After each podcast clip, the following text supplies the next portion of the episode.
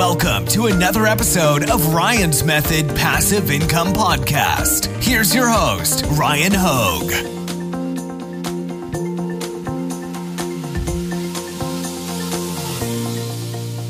Hey, what's up, guys? Happy Friday. I'm going to do a short video today talking about pricing psychology. This is one of those things that, A, if we're serious about running businesses, which really implies that we're selling something, uh, we need to just be aware of how people's brains work. And that includes us. Like, what I'm going to show you, it's going to be short. It's an email that I received from, uh, I don't know what to call him, just like a psychology expert who really specializes in speaking to e-commerce sellers. And by the way, you can join his email list for free. I'll put a link to his website in the description. This was an email he sent out earlier in the week, and I just love his content. I've been following him for years. His name is Nick Kolenda, and we're just going to look through this recent email and look at some like pricing hacks that honestly like my mind falls into the same little like traps that you can set for people that I'm going to be showing you. So it's going to be interesting. Let's get started.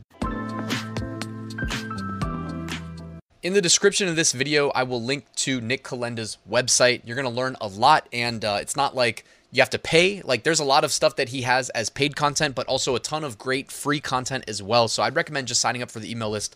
And uh, like I said, it's free. So, that's where I got this content I'm about to show you. All right, so this is called Just Above Pricing. And I'm just going to kind of read it to you and kind of elaborate as I go. Prices above a round number, such as $20.05, can influence customers to upgrade their purchase. In a recent study, researchers sold coffee. They sold a small coffee for 95 cents and a large coffee for $1.20. Customers preferred the small coffee because it seemed like a better deal. Then researchers added 5 cents to each price. Now the small coffee is $1 and the large coffee is $1.25. In this new assortment, customers preferred the large coffee, even though the large coffee was still 25 cents more expensive. It seemed like a better deal because both coffees were above $1. Isn't that interesting? Like, am I the only one that I, I I see it the same way. I'm like, okay, I'll just take a small. Oh, wait, now for some reason, I'm like, oh, I got to get to the large. It's weird. Round numbers are thresholds that influence our spending. Suppose you see a $49.95 backpack. Your budget was $50, so you proceed to the checkout. But hmm, with total, uh, the total with tax is now $51.95. That's only $2 more, right? So you still plan to buy it. However, you look closely, you're now prepared to spend above $50. If you see a superior backpack for $65, you're more likely to buy this upgraded version because of the $49.95 backpack. Once you pass a round number like $50, new expenditures feel less distinguishable and thus less painful.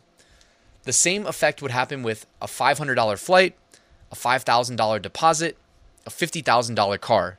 The takeaway be careful when you pass round prices. It will become easier to spend more money. And that's from the spending perspective. From the we're e-commerce sellers perspective and this is really going to be more valuable when we control the full checkout flow like if we're running a shopify store the most successful shopify stores they include little upsells uh, often you know not always but often um, and you could even like programmatically like introduce upsells if somebody passes one of these pricing thresholds like you know you go from 49.95 to oh tax and shipping now you're at $55 oh by the way do you want to add on this premium upgrade for $10 because you, you've crossed that $50 threshold, you're more likely to, you know, maybe people are more likely to spend.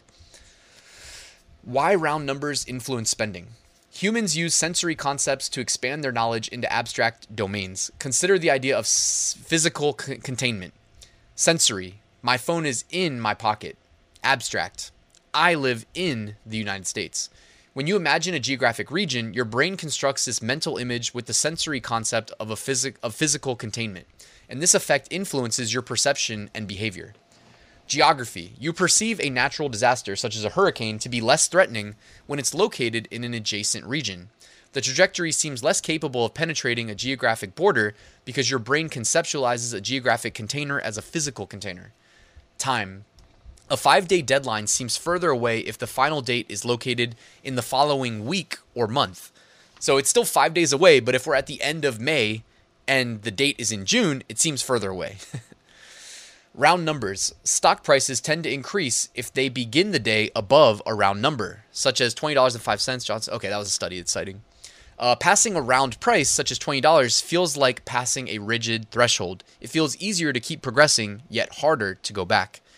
And that's one of those interesting things because, like, if you kind of chart equities and you look at the charts, um, yeah, the the round numbers tend not to. I mean, they can they can matter, but like you can see less significant price levels uh, when you chart like equities and, and asset prices and whatnot. You can kind of see the uh, based on like his, historical price action. Anyways, that's a video for a separate day, guys. Thank you for watching this. And uh, please hit that like button if you enjoyed it and subscribe if you haven't already.